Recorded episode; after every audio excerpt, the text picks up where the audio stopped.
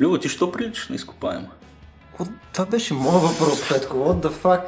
Реших да ти го върна. След като кажа въпроса ми за това, което ти е любимия динозавър е тъп, да те видя сега ти как ще отговориш. Ми, смисъл, любимия ми динозавър наистина е тъп въпрос. Очевидно T-Rex, by the way.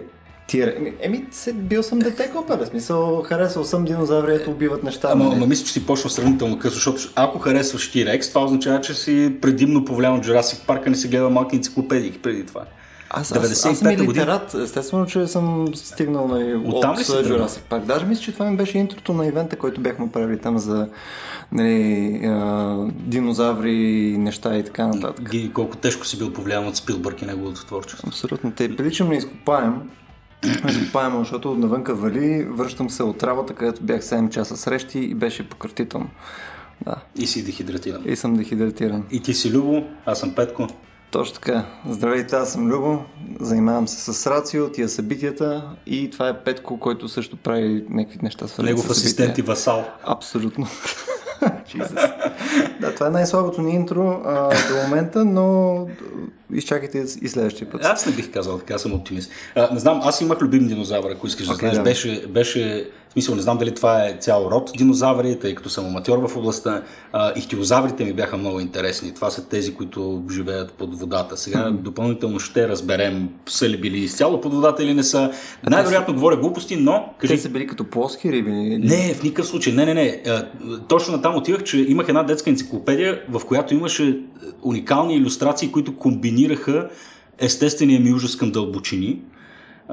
Нали, така, много добре направена картина на, на океана, с така, много добре представена дълбочина и вътре плува огромното туловище на динозавър.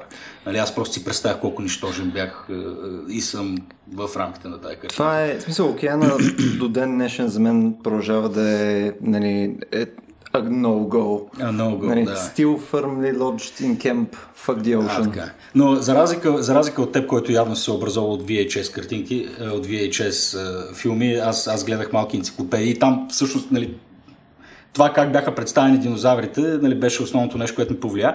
И, и тук е много интересно, защото тази вечер на гости ни е точно един такъв човек, който едновременно е палеонтолог, но едновременно с това е и художник. Един от тези хора, които всъщност правят а, а, такива картини, които действително могат да въздействат и да вдъхновят хлопеца да се интересуват. И междувременно много неловко мълчи в другия край на масата, което е много очарователно. Да, изчака, изчаква Нека да му кажем здрасти, здравей. Здрасти, Вано. Честит рожден ден. Благодаря, здравейте момчета. Накарахме рождение, къде сте си мълчи. Да. Ами, аз може ли още от началото да почна с. Показването на грешките? Покажи ми грешките. информацията? Окей, Покажи ми за окей. ихтиозаврите сега. Да, ихтиозаврите не са динозаври. Ау, а какво са? Те са морски влючуги, като цяло м- происхода им и самото им родословие е малко м- въпрос на дебати към момента. Смята се, че са по-близки до съвременните гущери, но са съвсем страничен клон на еволюцията на, на влючугите. Проблема е, че нямаме много преходни форми, които да отразяват този преход от а, сухоземна среда към водна. Общо взето нещата са се случили много бързо след измирането в края на палеозойската ера, преди да се появят динозаврите. И, и Добре, така, а- а- малко се енигма. Аз реално какво съм виждал тогава на тия картинки? Ти си виждал ихтиозаври, но и те са били е, действително като Те са- сеизмозаври, брахиозаври и всичко останало като размер и мащаб, само че във водата, така? Ами, а, те са водни, да, не са динозаври. Размерите им варират много значително. Най-ранните, най-ранните са били дребни, около метър, метър и половина. Мгм. Някакви такива животинки, които в рамките на няколко милиона години достигат гигантски размери, до 20-20 метра. Има останки от а, един род, наречен а, Шонизавър. А, Шонизавър. Шони, да. Това звучи като Ш- някакъв сериал, между и имаше още един друг голям, който мисля, че беше Шаста Завър, но не съм сигурен. Така че да не ме цитирате така. Със сигурност въпросът е, че те много бързо са се развили, стигнали са до размери 20-25 метра, някакви тотални чудовища, обаче тези сравнително бързо измират и вече после остават те типичните, които ти си гледал в, в книжките, те са между 3, 5, 6 метра. Значи нищо толкова огромно не е имало. Просто съм бил явно глупаво хлапе. Ами не, те От пак са били големи, колкото бяла кула, така че... Да, не знам. Добре, само за да стане ясно на хората, че си човек с квалификация, не просто а, нали, така, Един някакъв пич, който взехме от улицата и А, говори за пич, който взехме от улицата. Само да те представим, а, ти си в а, момента докторант в Природно-научния музей в БАН. Да, преди три дни започнах официално докторантурата си. Честито. Благодаря. Честито да да навлизаш в, в дълбоките води на Българската академия на науките. А, експерти по палеохистология? А, ами, смисъл, това е твоята да, специализация. да, това, това специализирах като бях а, магистър в Софийския университет. а, Изучавах а, костната хистология на българските нептичи динозаври. Само на бърза скоба, какво е хистология? Хистология е наука за тъканите, устройството на тъканите. Палеохистологията изучава минерализираните тъкани, които са запазени в фусилите. Обикновено това са кости, зъби от животни, а в някои случаи следи от дейността на животните или Но не и меки тъкани, по-скоро. Ами, меки тъкани, ако са запазени, в последно време има опити да се развива хистологията и в палеохистологията и в това направление, като се правят много сериозни химични анализи на, на запазени меки тъкани, например на, на пера, на мускулни тъкани, които са запазени в, в скалите, но това е сравнително ново, ново направление и особено в България в скоро време няма да го, няма да го развиваме. Аз си карам по класическата костна хистология, която си е стандарт от няколко десетилетия в палеонтологията на гръбначните животни. Ага. А, д- добре, окей, смисъл. Какъв е основният проблем с меките тъкани? Драмата е, че много трудно се запазват или няма а, видове скали или неща, в които да се запазят дълго време? Ами- Или остават само отпечатъци от тях? Как, как работи цялото нещо? Защото аз съм най-босият човек, може би, тук в залата на тема археология, динозаври и прочее. Добре, че не говорим за археология, нали? Това е... За археология ще е трудно, защото А, и там не съм компетентен. Въпросът с меките тъкани е, че те по принцип изключително трудно се фосилизират, за разлика от костите или черупките на безгръбначните, понеже костите и черупките имат минерален компонент. Реално погледнато те наполовина са си неорганично вещество и, след смъртта това неорганично вещество то си, то си остава, нали? органиката си заминава, но костите остават и когато бъдат погребани, те просто а, прекристализират, фосилизират се и така се запазват. Запазването на меките тъкани изисква доста по-специфични условия на средата, които като цяло са представени по-рядко в природата и поради това рядко откриваме фусили на, на животни, които са а, без минерализирани тъкани или пък откриваме меки тъкани от а, гръбначни животни като динозаври. А, има си цял план на науката, който се занимава с изучаване на условията на погребване и на запазване на, на различните тъкани на фусилите, който се нарича тафономия. И обикновено, когато спорим, особено по отношение на динозаврите, дали някой динозавър има опера, дали е няма опера, казваме, че заради тафономията, дори да има опера, те не са запазени. Добре, за какви, е количества, за какви количества меки тъкани си говорим? Не се намира така кило пилешко, образно казано. Предполагам, говорим за микроскопични Ами- количества. По-скоро ги намираме в някои случаи като въглеродни отпечатъци от а, органа, който, който е бил. А, като отпечатъци, като а, дори като молекулярни следи от някои меки тъкани, като например пигментите, които са били по козината или перата на изчезнали животни. В редки случаи имаме и, ако говорим конкретно за динозаври и по-стари, по-стари фусили, имаме мумифициране, но не мумифициране в смисъла на това, което са правили египтяните или пък тези трупове на мегафауна, които откриваме в Сибир, нали, цели запазени мамути, пещерни лъвове и така нататък. Ами, буквално фосилизирани мускули, кожа и а, предполагам и вътрешни органи, въпреки че не си спомням дали тази мумия, която бяха намерили, са изследвали но там се изисква изключително специфични условия на средата. На окислително-редукционния потенциал в а, самия седимент и присъствието на някои елементи. Мисля, че беше конкретно желязото, което действа като консервант, за да възпрепятства разлагането на тези тъкани и спомага съответно тяхното минерализиране от разтворите, които текат в а, в седиментите, които са погревали организма. Това са консерви от динозаври. Консерви от динозаври? Буквално, буквално, да. Но са изключително редки. Добре, от кои видове имаме мека тъкан в момента? Ами, конкретно мумиите са от а, мумиите на динозаври, които откриваме, те са от групата на хадрозаврите. Явно са живели или в среди, които са благоприятствали подобно запазване или просто а, самия състав на тъканите им е малко по-различен и поради това по-лесно се подават на такъв тип фосилизация от тях. Имаме изключително много запазени отпечатъци от, от кожа, включително мумифицирана кожа. А, от други имаме пък а, очертания на тялото, пера, а, Имаше преди години предположение, че един е с запазено сърце, в крайна сметка се оказа, че не е сърце, ами е просто желязна конкреция на мястото на сърцето. Конкрецията е минерално образование, което започва да се натрупва около някакво ядро, някакъв първичен материал. Е, просто по случайност. Но има и, има и някои интерпретации, като намерени, мисля, черен дроп или далак беше от един динозавър, открит в Италия. Но това са по, по, по-редки находки и въпреки това имаме немалък брой от тях и те дават доста така полезна информация. А, понеже динозаврите вероятно са също хиляди видове, ние познаваме mm-hmm. така, в масовата култура има масово хората знаят само 2-3 вида.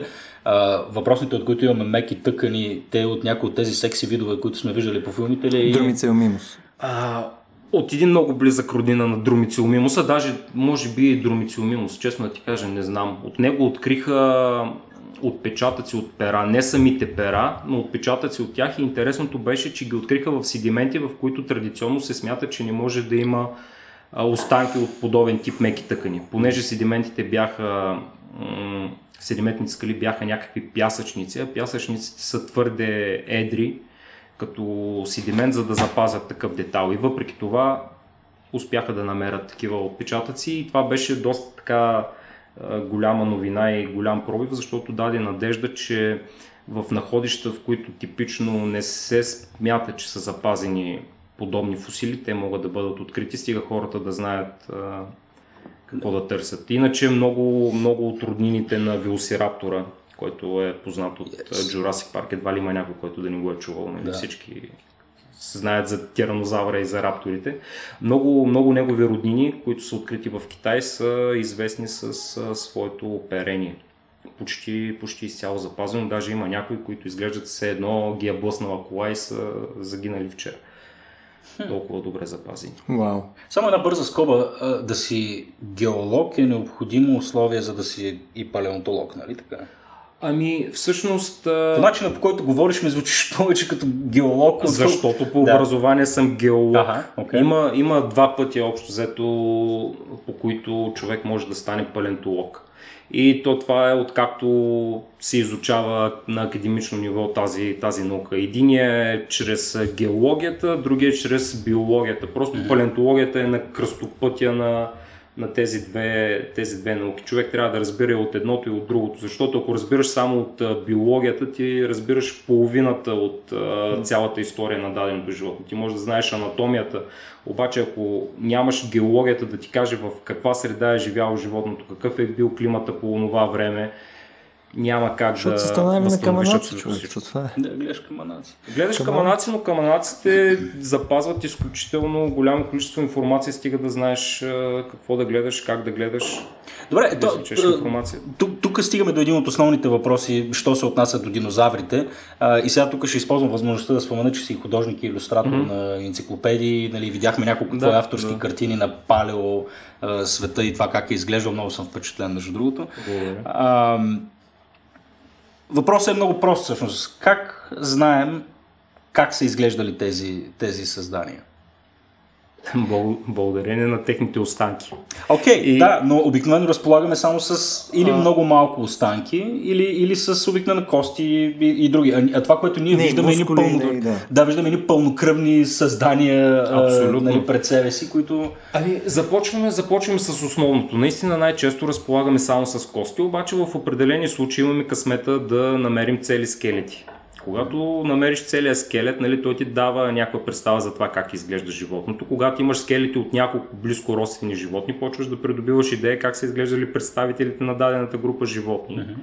И когато вече след това имаш частично запазени скелети, може да допуснеш как е изглеждало животното. Конкретно, а, по самите кости има следи от, а, от захващането на мускулите и на различните меки тъкани. По особеностите на тези следи може а, палентолозите, които са наясно с биологията на съвременните животни, могат да използват а, сравнителна анатомия, за да възстановят а, формата и размерите на мускулите при фусилното животно. И така относително лесно ние можем да придобием представа поне за основните основните пропорции, маса, форма на тялото на дадено изчезнало животно. След това вече се намесват и тези, които се занимават с биомеханика. Те с помощта на компютърни модели, вече като имат информация за мускулите, за размерите на тялото,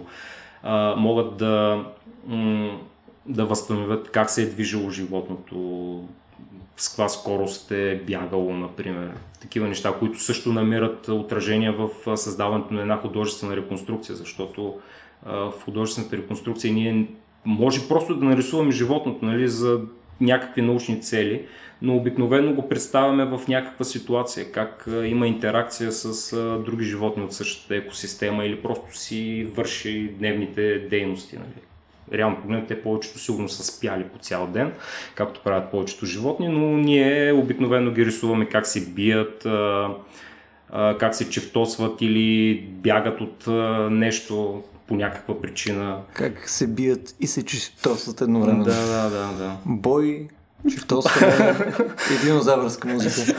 О, боже ми. Добре, е, във всеки случай не, не, не, не е само guesswork. Не, не, не, не е guesswork. И особено вече, когато имаме и данни от а, меки тъкани, а, нещата стават а, доста, доста по-ясни и дори има видове динозаври, при които ние почти нямаме място за художествена измислица, понеже а, за някои видове отделно, че знаем, че са имали пера.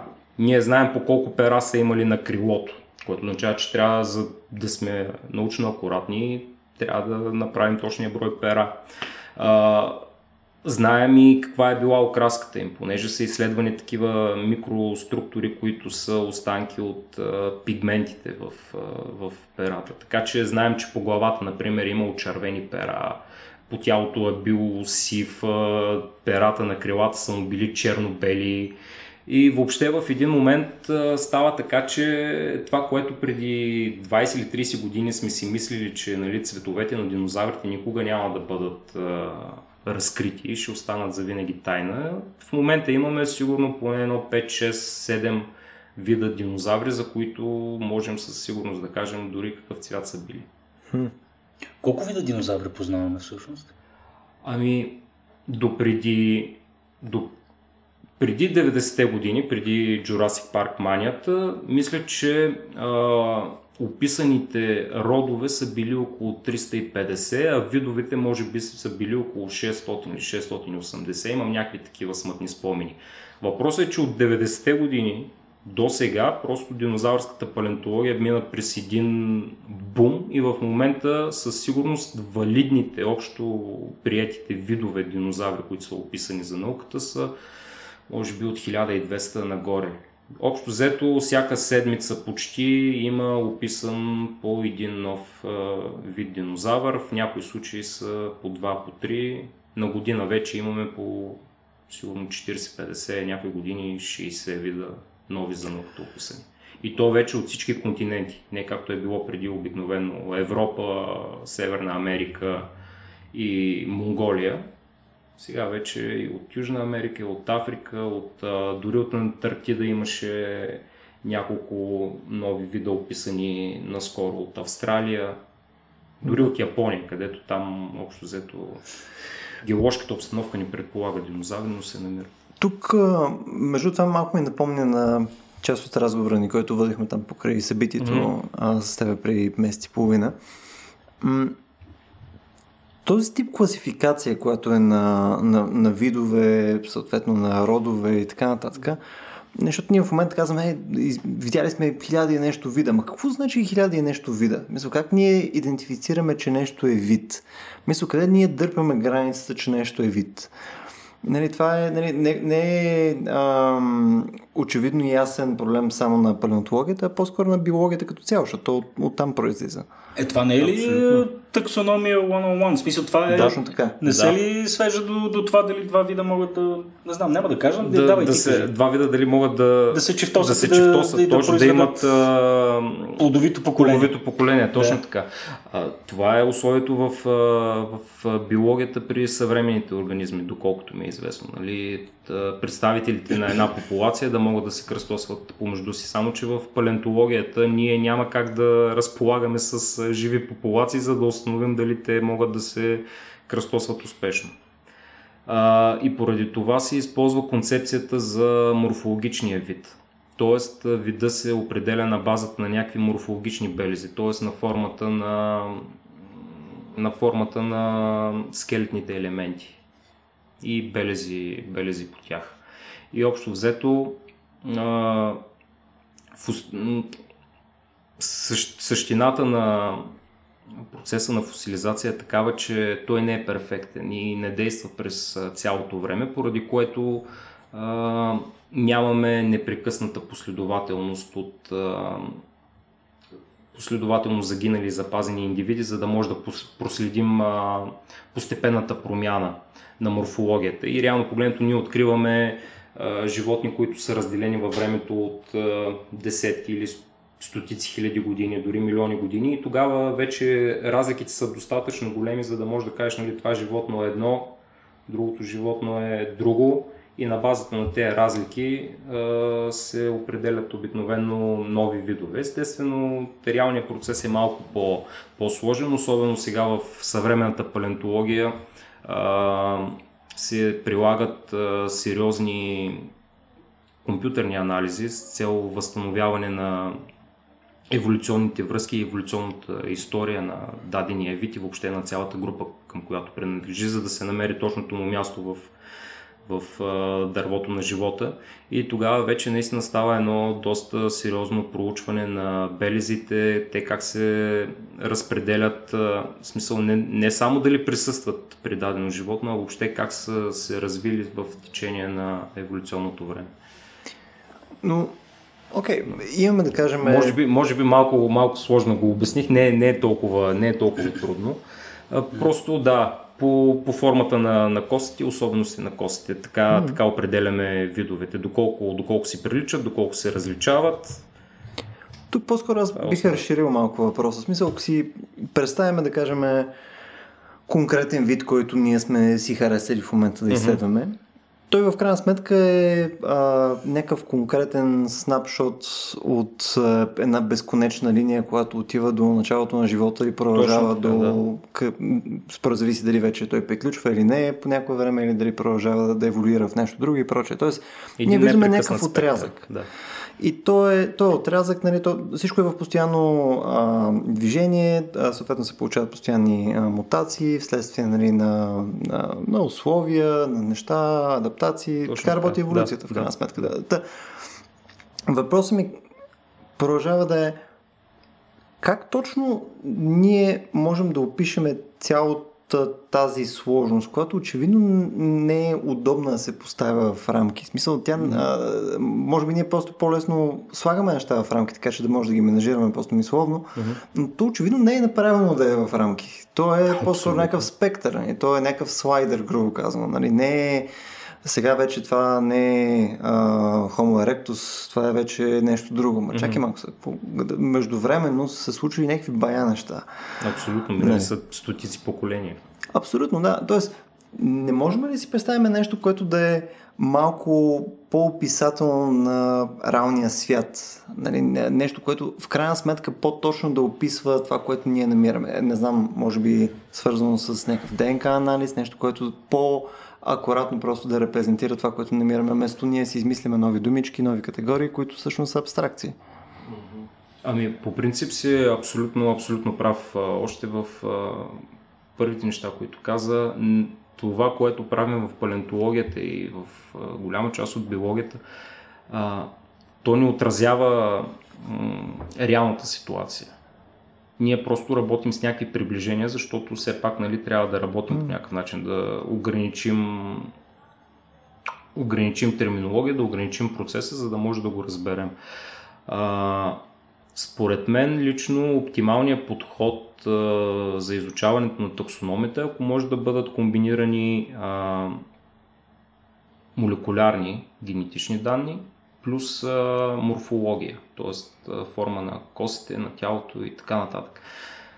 Това до някаква степен работи при съвременните животни, въпреки че не знам доколко се практикува. Аз не съм биолог и не съм толкова запознат с практиките в биологията и това какво правят биолозите, но знам, че в някои случаи има много сериозни разминавания между молекулярни данни и морфологични данни, което води до противоречия и от една страна генетиците са на принципа не ме занимавайте с морфология, това не отразява реалността, докато морфолозите са, абе, те генетиците нали, си напасват там дати, секвенции, данни и така нататък Важно е нали, какво представлява морфологията, защото морфологията отразява адаптация, условия на средата и така нататък. Е, харесва ми, че в този такъв и... обскюр момент в а, науката при морфолози и генетици има схизма.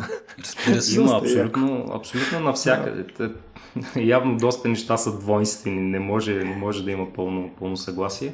И наистина е сложно. Аз не знам дали някога можем да измислим такава система, която да удовлетворява абсолютно всички. Според мен просто правилният подход е да вземем възможно повече данни от различни източници и да намерим начин как просто тези данни да ги комбинираме, защото вероятно това, което ще получим след някакъв анализ, ще бъде най-близкото до, до реалната картинка. А при някои, при някои организмови групи наистина нещата са много, много сложни, защото ние тук си говорим за морфология, форма на кости и така нататък, но тези, които се занимават с едноклетъчни бактерии и така нататък, при които има и нали, хоризонтален трансфер на, на генетичен материал, доколкото mm. знам, там нещата и самата еволюция протича по малко по-различен начин, отколкото при многоклетъчните и по-висшите mm. форми на живота. Тоест има някакъв аргумент, че потенциално, ако има друга система за каталогизиране на, на видове, по-скоро едната и другата биха били ползвани за различни, а, за, за различни цели по-скоро. Ами, нали? Да, да. От е по-човешки начин, по който се описва. Той в момента, в момента да. също има две различни схеми до някаква степен, които се използват. Едната е традиционната линеева таксономия, която всички сме учили в училище, където е с рангове, като най-низкия в основата е вид, над него са род, семейство, разред, класи и така нататък, царство и нагоре. И другия е кладистиката, който по-скоро разглежда организмите от гледна точка на тяхната еволюционна история и родствена, родствена близост. При него групите нямат, нямат рангове, те се наричат кладове, поне наскоро разбрах, че се наричат така, аз винаги съм съм им казвал клади, понеже така си го бях превел, не знаех дори, че има приятел терминология на български, оказа се, че при биолозите има. Та, конкретно и при динозаврите и някои други направления в палеонтологията, някои организмови групи, е прието да се разглеждат в светлината на кладистиката. Вече, вече няма тази типичната линеева таксономия, където говорим за семейства, разреди и така нататък, въпреки че при определен тип изследвания този подход също все още а върши е някаква работа. информация, която носи този тип таксономия? Кладистиката. Да. Мисля, ами, по какво се различава? Ами, Защо защото, работи защото линеевата таксономия, тя нали, се опитва да опитва да вземе под внимание а, родствени, родствените връзки между животните. Но там определенето на родствените връзки зависи от относителното сходство между фусилите. Нали, виждаш, че има някакви сходни белези и приемаш, че те животни са, са близко родствени. Обаче в един момент се оказва, че не винаги е така. Даден белег може да е резултат от конвергенция. Нали, паралелна, паралелна еволюция на този белег в две не толкова близко свързани групи, които просто поради сходен натиск на средата и условия на средата са развили този белег. Кладистиката а, до някъде решава този проблем, въпреки че там също има, има доста, доста проблеми, като а, при нея се въвеждат а, голям брой анатомични белези, т.е. голям брой таксони, животни и се проследява как той компютър ги проследява тези неща, как вероятно са се развили тези белези, всеки един от тях и на базата на това генерира еволюционни дървета, нали, които описват самата еволюция на изучаваната група и вече след това палеонтолога на базата на тези получени дървета допълнително анализира данните, за да определи кое от тях най-вероятно е близо до реалността. Докато при линеевата таксономия ги няма тези работи. И реално погледнато в линеевата таксономия, например, говорим за клас влечуги и този клас включва съвременните гущери, зми и крокодили и таотарите. Тези, те са примитивна група влечуги, наречени сфенодонти. А, но от еволюционна гледна точка към влечугите трябва да спадат и птиците. Хм. Кладистиката този проблем го няма, защото там си има, има такъв клад, който се нарича завропсида и той по подразбиране обхваща също така и, и птиците. Хм. Докато в линейната таксономия птиците нали, са отделени в собствен клас и по този начин класът влючуги не е естествена група. Понеже една част от животните, които произлизат от общия предшественик на всички влючуги е отделена и е сложена някъде съвсем надалеч. Тоест в линейната таксономия в някакъв смисъл ние по-скоро изхождаме от живота какъв е в момента и дърпаме да, назад. Точно така докато другото е практически обратното. Ами до някаква степен. Просто линейната таксономия се е зародила в самата зора на палеонтологията. Hmm. Карл Лине общо взето е създал, за да може да класифицира а, съвременния организмов свят. Той не е мислил за това как а, ще систематизираме фусилите и така нататък. Въпреки, че нали, самата концепция веднага е възприета от палеонтолозите и дълги години е вършила работа. Въпросът е, че ние с натрупването на нови фусилни данни започваме да виждаме, че голяма част от а, тези групи, които сме създали и тези идеи, които сме си изградили, просто не отговарят на, на, на реалността, на това, което ни казва фосилния запис. Това ми и... напомня, между другото, все едно си имал някакъв стар програмист, който ти е писал софтуера и съответно той е напуснал преди 10 години, обаче все още ползваш, все още вкарваш всичките фактури. Да. Ужасно. Е. Истината, истината е, че има много хора, дори палеонтолози, които си, си ползват линеевата таксономия и тя си им върши добра работа. Например, тези, които се занимават с безгръбначни животни, амонити, които са, използват за датировка на скалите от мезозойската ера от времето на динозаврите, те си карат по стандартната класификация и двете до някаква степен съществуват успоредно една с друга. Вече зависи в кое направление, в кое поле работиш, за да избереш една от двете. Добре, е, освен очевидния факт, че се занимаваме с древни чудовища и с много интересни създания от нашето, от нашето така, общо минало на живота, много хора си задават въпрос какъв е смисъл да ги купаем тия кости и, и за какво се дават пари за подобна форма на, на, на, на изследвания. Това, което питаме, какво, какво познание ни носи всъщност, което да ни е полезно днес, палеонтологията и изучаването на миналото на живота?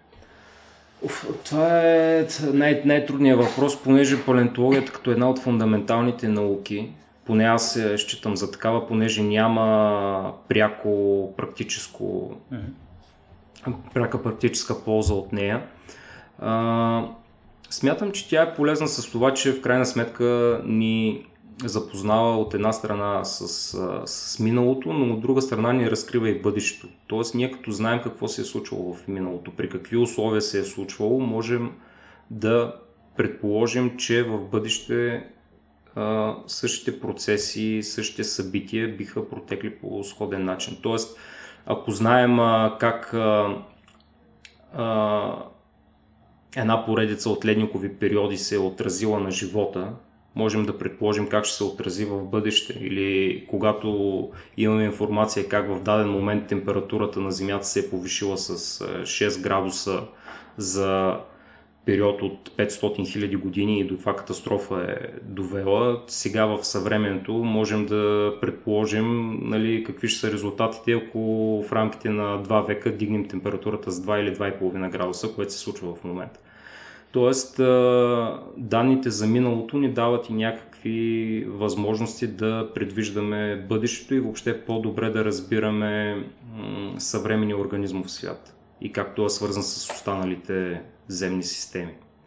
А иначе има, има едно направление на палеонтологията, което се нарича микропалеонтология и определени микропалеонтологични групи организми, като фораминифери, например, или разни други, са доста полезни на петролните геолози. Така че тези, които си дупчат за нефт, много разчитат на микропалентолози, така че някои направления в палентологията си имат и така чисто практическо значение и голям интерес. И общо взето това са единствените палентолози с пари.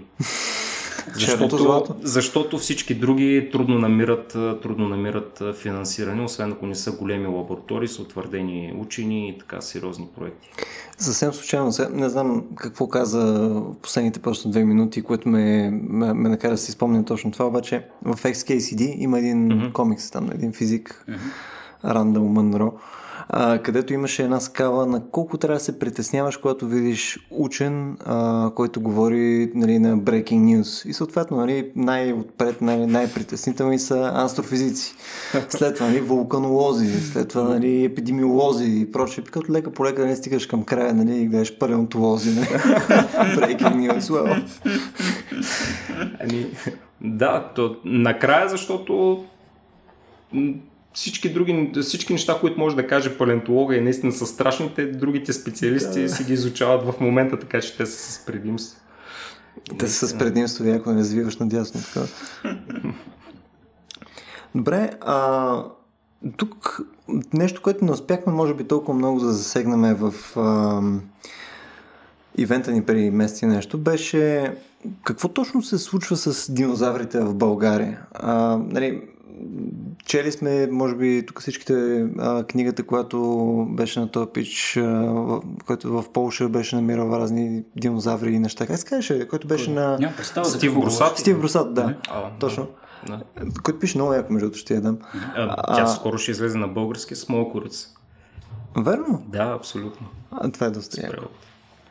А, той, в смисъл, съвсем накратко в Польша оказа се това, аз не го знаех до момента, в който не прочетох книгата нали, миналата зима. Полша е някакъв хотспот точно за находки на динозаври. Което, нали... най-ранните динозаври. Да. Което... Това, защото е равно, нали? Но затова мога да разкажеш после. А не, нямам идея защо. Идеята ми е, че ние сме относително близко до Полша. Какво се случва? Какво правим тук? Имаме... Къде са динозаврите? Къде са динозаврите? Къде са динозаври? Нашите, динозаври, нашите динозаври са около 200, не, 200 не, може би около 180 милиона години или 170 по-късни от а, полските. Там в Польша са открити м, отпечатъци от първите, едни от първите протодинозаври. Той си с динозаврите закъсняваме, така ли? Закъсняваме, а, да. А, аз винаги съм смятал, че в България на много места има потенциал да бъдат открити динозаври, но въпросът е, че за това трябват много така систематични, систематични изследвания и една камара пари, които никой няма да даде за подобно нещо, и реално погледнато може би не е оправдано да се дава толкова пари за подобно нещо. Ние разчитахме малко на късмет. Нашите динозаври всичките са от към края на ерата на динозаврите. Първите, които бяха описани са от а, късната креда, от един времеви отрязък, който се нарича Маастрихски век. Това, е, това са последните 5 милиона години от съществуването на динозаврите. И първите находки са открити до Червен бряг, в а, близост и вътре в една пещера наречена лабиринта. Те бяха описани 2010, въпреки че една част от костите са открити още 80-те години. Тогава просто никой не е знал, че са на динозаври, мислили са, че са на морски влечуги. Вече 2012 в Софийския университет, докато точно когато започвах магистратурата си, пристигна един костен фрагмент, който беше от западното Средногорие, от Трънско. И бяха помолени палентолозите там да кажат кост ли е, евентуално от какво животно е коста. Та, стана ясно, че е кост.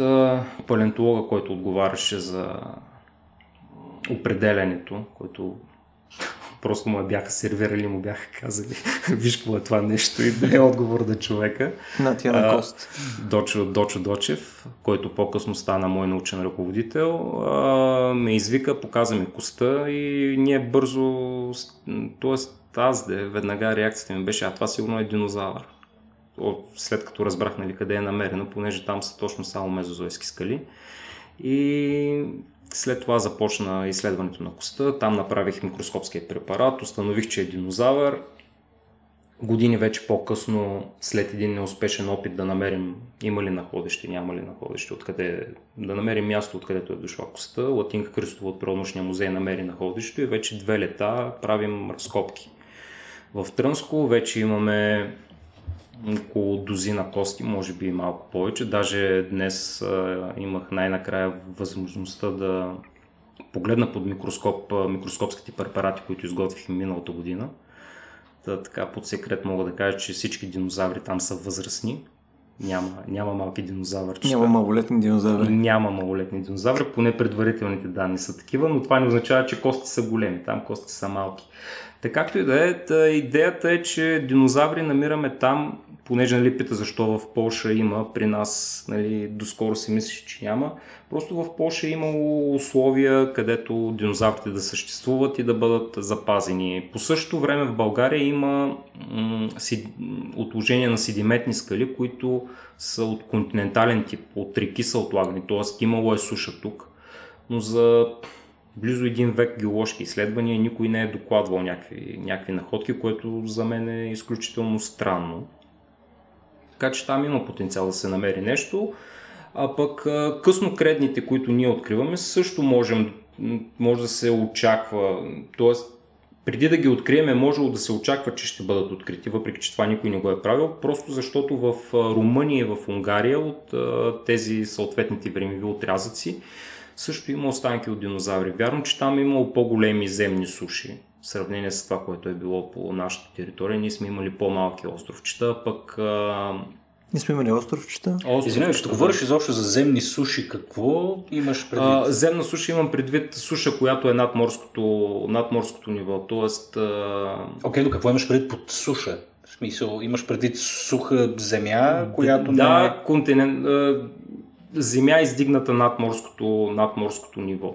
Континент, okay, okay, континент или остров. Да, okay, добре, да, да, да okay, континент okay. или остров. Просто не употребявам континент, понеже в, в мезоз, по време на мезозоя Европа не е била масивна континентална маса, а по-скоро архипелаг от острови с различни размери и а, различна форма. Mm-hmm не, не е била консолидирана в масата, която Тоест България днес по-скоро Европа. пак е била Ние, серия острови. А, ми, серия острови, серия морски басейни. Просто тук е имало няколко различни микроконтинентални плочи, които още, още в началото на мезозойската ера част от тях са се отцепвали от Гундвана, т.е. от съвременна Африка и просто са се движили на север, образували се морски басейни, затваряли се морски басейни. Имало е колизия между тези плочи, където е имало острови, се натрупвали, ставали а, планински постройки. Даже по времето на Мезозоя, може би сега регионалните геолози ще се скубат косите, но мисля, че още по времето на Мезозоя, на място на това, което днес наричаме родопите, е имало някаква такава издигната суша. Тоест формирането на тая планинска система вече е било за, започнало. Родопозаври. Да, възможно е, въпреки че родопите след, след края на ерата на динозаврите са пример за точно за колизия между континентални блокове, подобно на това, което се е случило с Индия, когато е блъснала Азия са издигнали Хималайте. Да, тук, тук се е случило нещо подобно, нали, плочите са били по-малки, но просто при този, този сблъсък всякакви такива по-ранно съществуващи скали, които биха могли да пазят останки от динозаври, са били метаморфозирани и унищожени. В момента нищо не е запазено. А от какъв, знаем ли от какъв тип са били тези динозаври? Динозаври, били ли са големи тези, които са обитавали нашите територии? Или... А, тези, които са от а, Маастрихта, т.е. тези, които са открити до Червен бряг, а, те са два, от две групи, два вида. Едните са орнитомимозавър, едната кост е на орнитомимозавър, дромициомимусът е точно от тази така, група. Така. Да, и, Орнито, това е птичи. Ор, не... Да, да, динозаври, познати са като штрал, штралсоподобни динозаври. Okay. Общо, Опитам се да го визуализирам, затова те питам ами, какво да. Да, приличат на штралси на емута, само че имат опашки и ногти и пръсти на крилата. Те са имали на... крила, буквално били са оперени. Като смутанозаври са. Смутанозаври. Хищници. Ами не, всеядни са. Всеядни. Да, всеядни са. Интересното е, че в Европа почти няма открити такива, така че наш, нашата находка, ако наистина орнитомозавър е, е интересна. Другите открити в пещерата лабиринта са хадрозавроиди, т.е. птицичовкови динозаври, малко по-примитивни. В Румъния също има такива, там са джуджета смятам, че и нашите също са джуджета, въпреки че ми трябват малко повече данни, за да, да го потвърдя това, но надявам се в близките година, две, три, във връзка с дисертацията ми, този проблем да го изчиста и това вече да е потвърдено. А тези, които са от Трън, те са малко по-стари от границата на те пак са от късната креда, но са от границата на два века. Единия се нарича Сантон, другия Кампан на възраст са около 83 милиона години. Това беше потвърдено с данни от фусилен полен, който даде информация и за палеоклимата и въобще за обстановката на това място, което са живели динозаврите. По предварителни данни, ако моята интерпретация на тази първа кост, която беше намерена е вярна, имаме титанозавър. Това е представител на завроподите, тези дългошистите динозаври, въпреки че в Южна Америка, в Северна Америка и на другите части по света те са гигантски, в Европа и особено в Румъния са много дребни. Нашия, нашия фусил също е малък, за съжаление нямам достатъчно материал за да потвърдя дали е джудже, но предполагам, че става въпрос за точно такъв случай. И, само а... отново, за да си го представим, това е тип диплодок, брахиозавър, ами, нещо от този род, само че да, мъничък, като маса. Да, да, да, нещо, нещо подобно. Да. мъничък, смисъл... Ами, рума... Като за, нашия, за нашия няма как да дам някакви надежни цифри, въобще никакви цифри не мога да дам, понеже това, което разполагаме е един 12 см фрагмент ага. от дълга кост. Но румънските, например, са с дължина около 6-7-8 метра. При условие, че във Франция са 12 метра, което също е малко, а в а, Южна Америка по това време, например, аржентинозаври и други такива големи динозаври са по 30-35 метра и тегло от по 50-60 тона. 30-35 метра, метра да. кост не, не, не, от динозавър. Едно... Динозавър, динозавър е okay, да, с да, такава дължина. Защото нещо съвсем мащабите почнаха да ми се... Не, не, не. не. Имам, имам предвид... Си представиш 6-7 см част от кост, нали? Джудже. Да, на, нашата е малка. Аз не се изразих да. ви правилно. Имах предвид дължината на румънските 6-7 метра. Mm-hmm. В Франция са около 12, а пък на другите части по света са до 30-35 метра. Динозаврите конкретно от тази група. А, освен титанозавъра, предполагаме, че имаме останки от един голям, относително голям хищен динозавър и може би още един или два вида растилноядни динозаври. От, от това находище в, в Трънско. Сега вече остава проблемът дали материал, който сме събрали, след като го почистим и започнем да го изследваме, дали ще бъде достатъчен за да създадем нов вид, да го именуваме или просто ще кажем, нали, тези кости са от теди коя си група динозаври, повече не можем да кажем, защото нямаме достатъчно дефинитивни белези, за да изградим нов вид, който да ги отличава от... И до сега няма български вид, който да е отделно... Не, не, не, не. Нямаме, който да е именуван. А какъв е принципа на именуване всъщност? Ами принципа на именуване е да откриеш фусили с достатъчно диагностични белези, които да са уникални за този динозавър. В смисъл, като видиш тая кост, веднага да, да кажеш а, от тази група динозаври, е, но е различна от абсолютно всички останали. Окей, okay, а що се отнася до самото име, каква е конвенцията? На локация, на, на човек. На българозавър ли ще се казва това нещо, О, както аз, има аргентинозавър? Аз, аз, аз съм измислил... Преходозавър. да. Аз съм измислил имена общо взето за различни групи динозаври, ако открием. Въпросът е, че не мога да ги споделя, защото са свързани с топонима населеното място, до което е находището, а пък ние не искаме да го а, да го споделяме все още. Да, например, ако беше в Симитли, щяхме да го кръстим Симитли Венатор или Симитли Хадрус, нещо такова, да. По принцип се кръщават Оптималният вариант е да, да кръстиш животното на нещо, на дефинитивните му белези, на това, което го отличава, нали, което е типично за него, но в крайна сметка са възможни всякакви варианти. В последно време е модерно да се използват думи от местни езици mm-hmm. а, за родовото име, например. Наскоро имаше даже един динозавър, който го кръстиха Танос по oh, комикс героя. Yes. А, аз съм чувал и за трилобит, чието име, родово име е Хан, а видовото е Соло. Има такъв трилобит. да. По може, принцип, може да епитет... динозавър е в стати, примерно. Просто да... Евстатизавър, може би. Или някакъв сизавър евстатиеви. може, нещо не... от този сорт. Може да кръщаваш на, на хора, на един или на повече, но не е приятно да ги кръщаваш на себе си. Mm-hmm.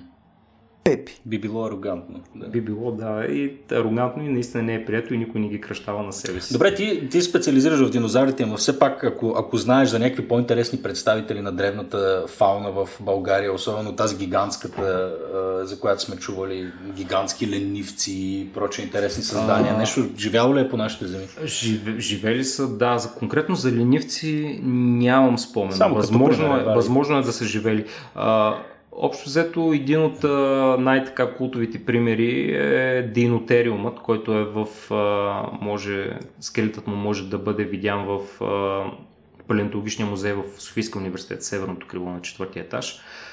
Той е роднина на съвременните слонове и е, може би, третия по големина бозай, сухоземен бозайник живял някога след индрикотериите и там един от колумбийския мамут или нещо подобно беше. Третия по големина, наистина огромно животно, почти изцяло запазен, открит в село Езерово до Първомай.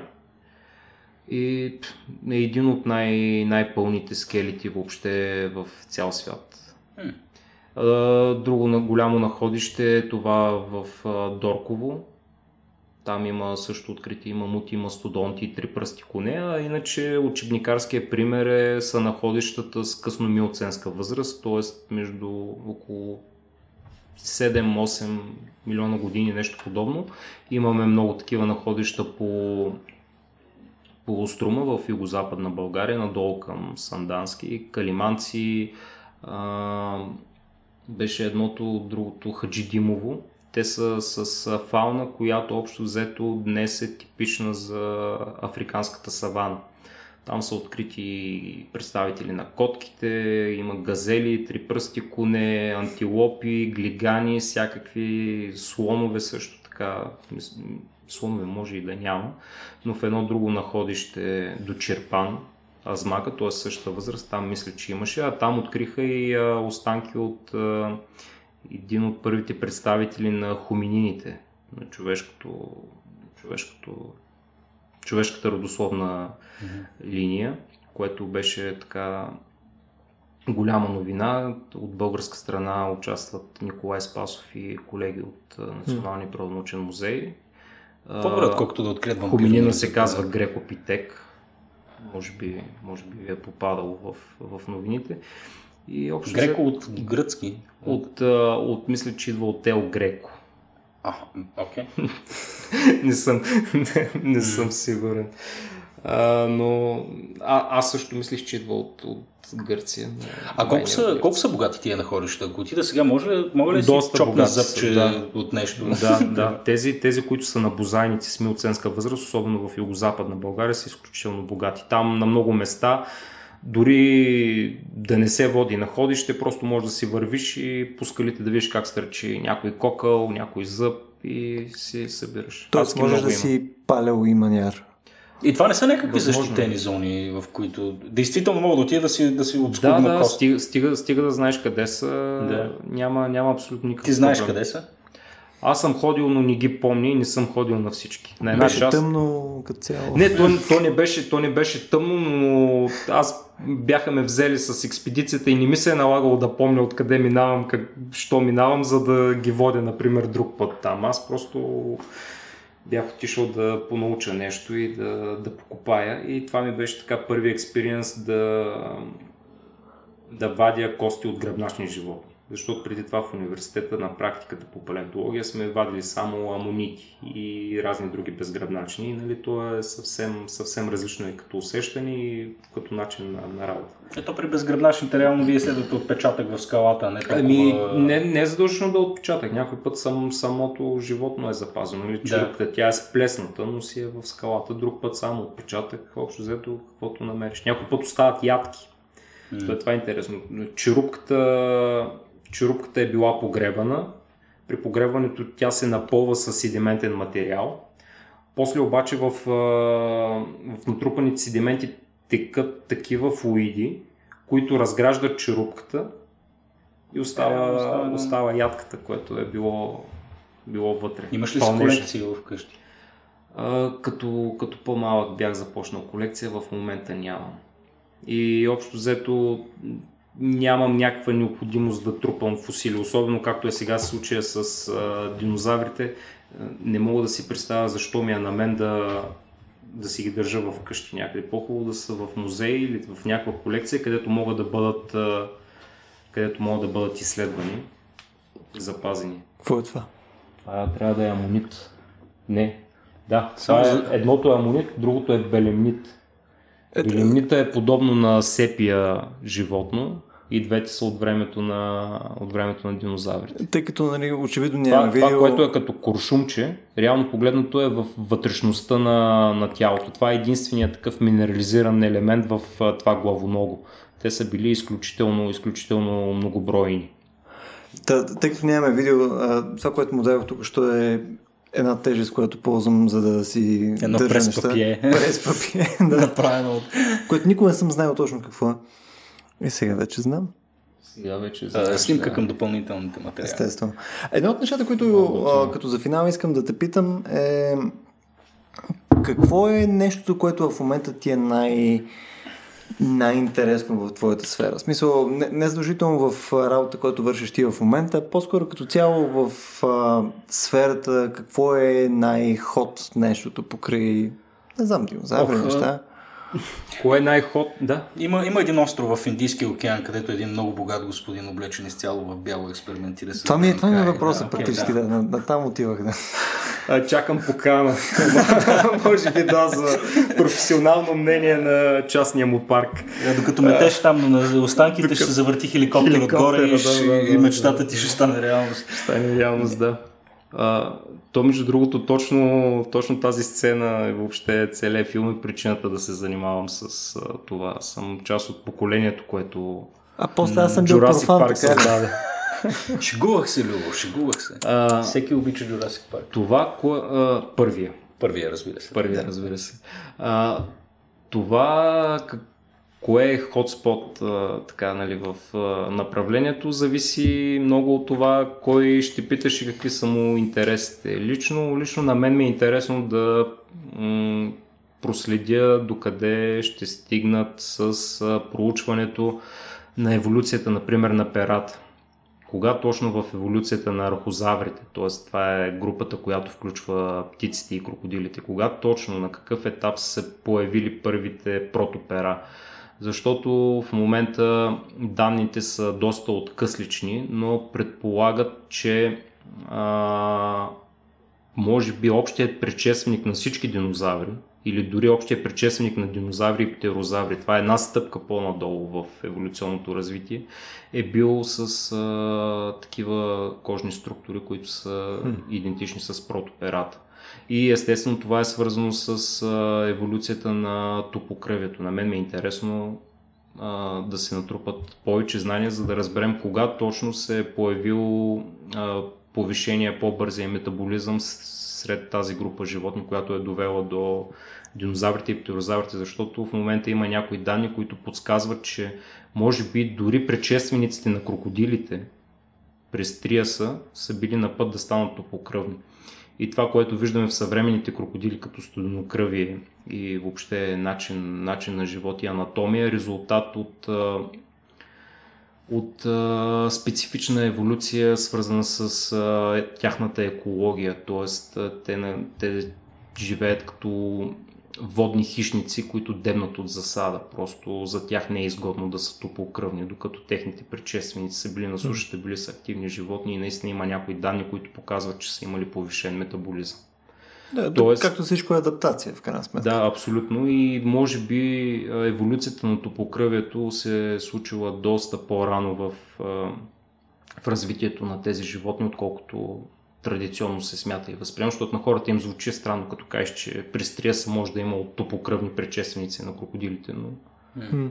не е изключено. Представяш си хиперактивен крокодил, който е на сушата. Това съм аз. Не. Аз съм хиперактивен крокодил. До, до, доста ужасяващо. Бе, аз, аз само искам да се върна за секунда пак върху перата, защото това на мен е някаква тема. А, защо подяволите имат пера някакви животни, които не са птици. Защото нали, при птиците нали, имаше някакво добро обяснение, което в момента ме проваля. Зависи. Но ти си, нали, а, смисъл, двукрак, зависи, зависи как възприемаш еволюцията на перата и какво възприемаш за перо. Понеже си свикнал mm-hmm. с птиците, ти мислиш, че перата са свързани с летене. Какво Сам... е перо? Okay. Перото е най-сложната кожна структура, която е еволюирала до този момент сред гръбначните животни, в принцип. А, въпросът е, че тези структури не са еволюирали с цел полет. Те се появяват много по-рано и вероятно са свързани с а, термоизолация. Тоест да запазват топлината на, топлината на животното. Както нали, споменах, е, има данни, че общия предшественик на динозаврите е бил топокръвно животно или поне такова животно с повишен метаболизъм. Обаче размерите му са били малки, а малките животни, които са топокръвни, губят много бързо топлината си и трябва да има някакъв начин по който да я запазват. Тоест развитието на подобни структури в началото най-примитивните пера са а, идентични с козината общо взето. Те са единични филаменти и те най-вероятно са служили за такава термична изолация. И вече веднъж като се появили, естествено както с много други анатомични структури, се оказват а, секси за представителите на другия пол и така почва да се намесва и половия отбор. И реално погледнато перата започват да имат така различни функции. От една страна пазят топло, от друга страна служат като реклама, привличане на партньори и така нататък. С течение на времето вече а, именно, може би, под а, влияние на половия отбор. Това няма как да сме толкова сигурни, защото фосилния запис не е толкова пълен. А, част от перата започват да се променят, формират се структури, които наподобяват а, крила.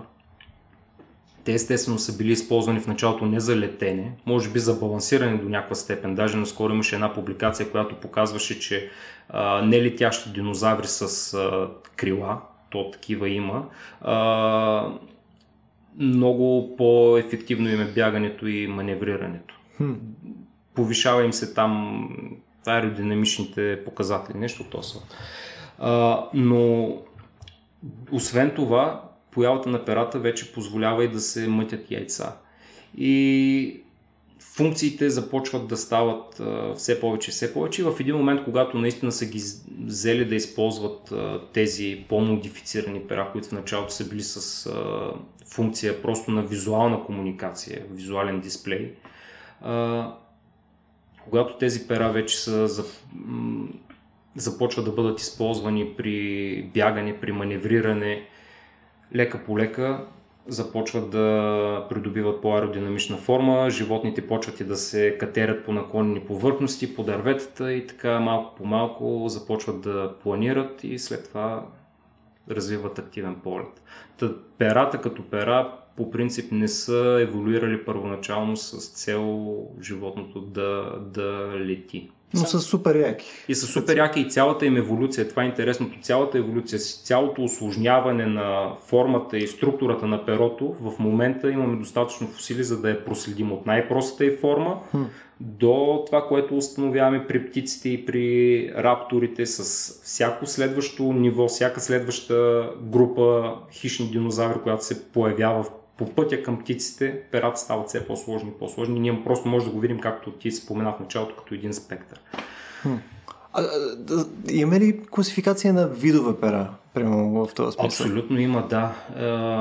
Е, има един модел, който общо взето мисля, че е най-приятия към момента. То е моделът на Прун, в който има пет етапа на пера. Първият е протоперото или този примитивен филамент, който е единичен, който наподобява козината на бозайниците.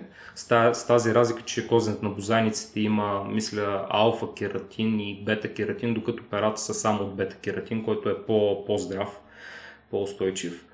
Втората степен вече имаме една основа, от която се разклоняват няколко филамента етап 3 има два варианта. В един случай има една основа с няколко филамента, като всеки филамент има свои собствени разклонения, докато другия вариант е вече има една централна част, която се нарича рахис и вече почва да прилича на летателните пера при, при птиците. Тя си има също разклонение. При четвъртата част разклоненията имат вече собствени разклонения, но перата са симетрични и вече последната пета част е асиметричното перо, което а това надгорната, за да летят. Това надгорната устна на Любо какъв вид перо е? Вау! Трябва задължително да сложим, ако има някаква графика на, нали, на това с перата, на ли? Ами, е по принцип, да, мисля, че, мисля, че има в Википедията. Добре, един, да един въпрос точно за, за, за да приключим. Ако, тъй като не нали, са в момента ужасно популярно CRISPR, генно редактиране и прочее, ако имаше избора, тъй като всички знаем, че перата са супер яки, mm-hmm. ако имаше избора посредством CRISPR, ти да придобиеш пера. Аз да придобия пера. Владо.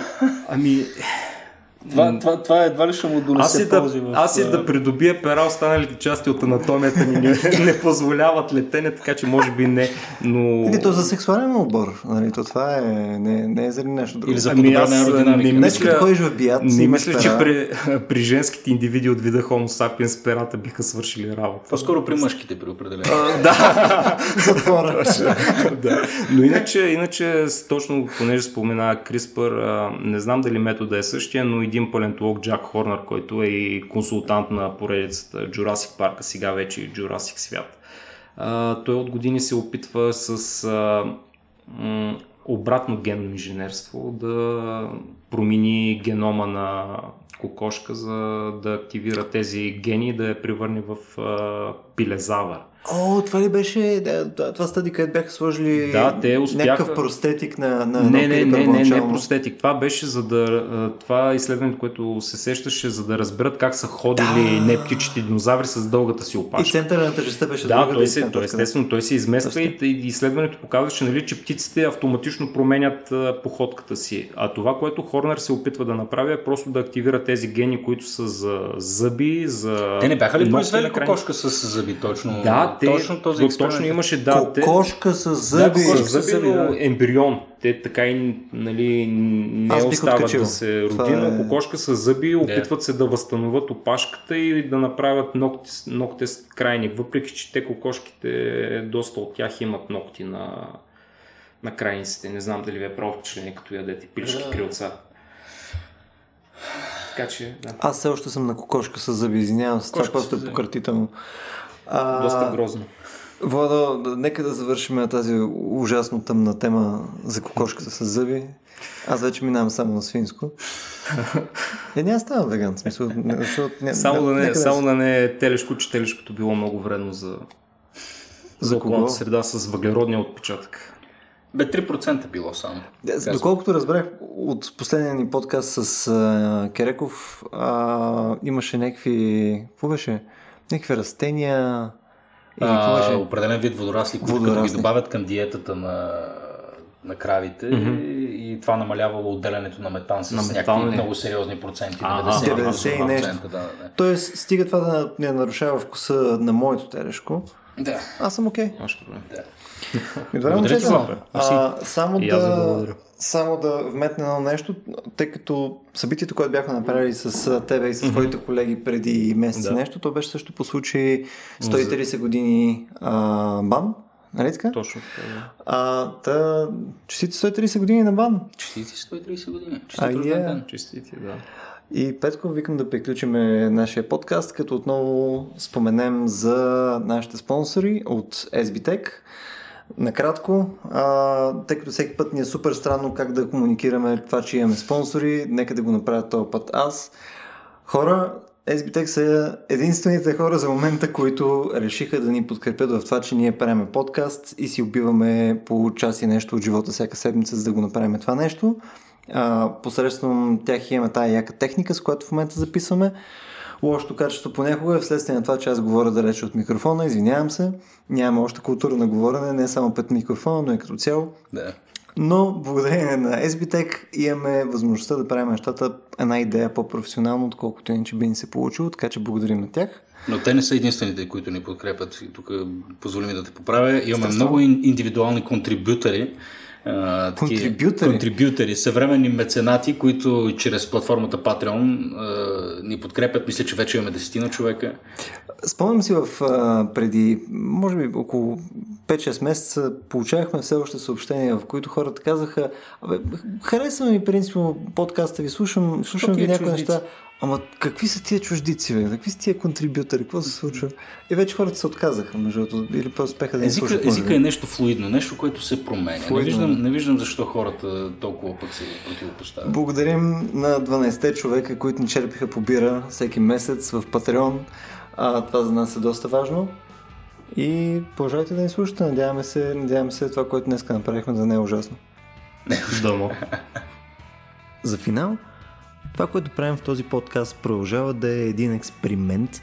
Ам, един експеримент как да си говорим за по-добрите части от живота. Неща като наука, етика и всякакви други странни малки факти, които основно на Кереков му грава вниманието. За това наше начинание мога да кажа, че вече последните 2-3 години успяваме да намерим хора и организации, които всъщност са готови да им подкрепят. А, Искам да ви кажа, че да има някой, който оценява съдържанието, което правим, било то събития или подкаста ни, сета, е меко казано мотивиращо. Цялото това нещо го казвам не случайно, тъй като днес имам удоволствието а, да обявя вторият ни партньор за подкаста. И това е Unicredit Bullbank. Yes! По стечение на обстоятелствата съм техен клиент от къде 15 години, може би малко повече, като нали, единично човече, но също така те са и мой партньор в основната ми работа в OzonBG. А тук са малко финансово нърдаутване, но примерно с там техния ап Bullbank Mobile си менажирам и личните и там служебни сметки, което е доста яко. Като цяло една привилегия е да мога да препоръчам нещо, което всъщност ползвам ежедневно. Нали, не трябва да ви продавам в момента, примерно, електронни цигари или някаква така странна схема. Така че Unicredit Bull Bank. Благодаря ви, че ни слушахте и до следващия път.